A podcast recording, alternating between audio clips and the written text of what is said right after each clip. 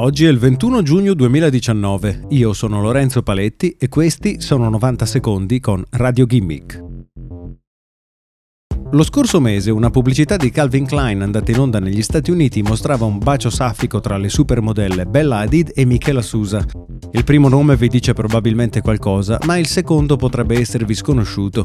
Michela Sousa, nota anche come Lil Michela, è completamente artificiale. I suoi capelli tagliati in una frangia, le sue origini brasiliane e spagnole, persino i suoi amici sono artificiali.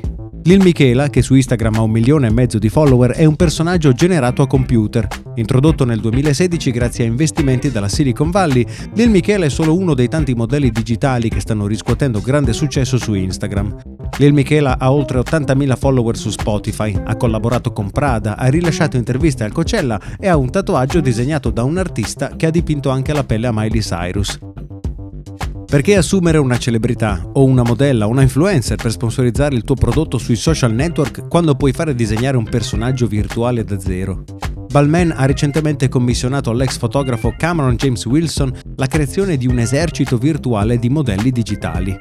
E se la cosa vi sembra assurda, ricordate che il gruppo musicale dei Gorillaz è stato creato a tavolino da una sola persona, Damon Albarn, e si esibisce da anni utilizzando avatar virtuali per video musicali e concerti dal vivo.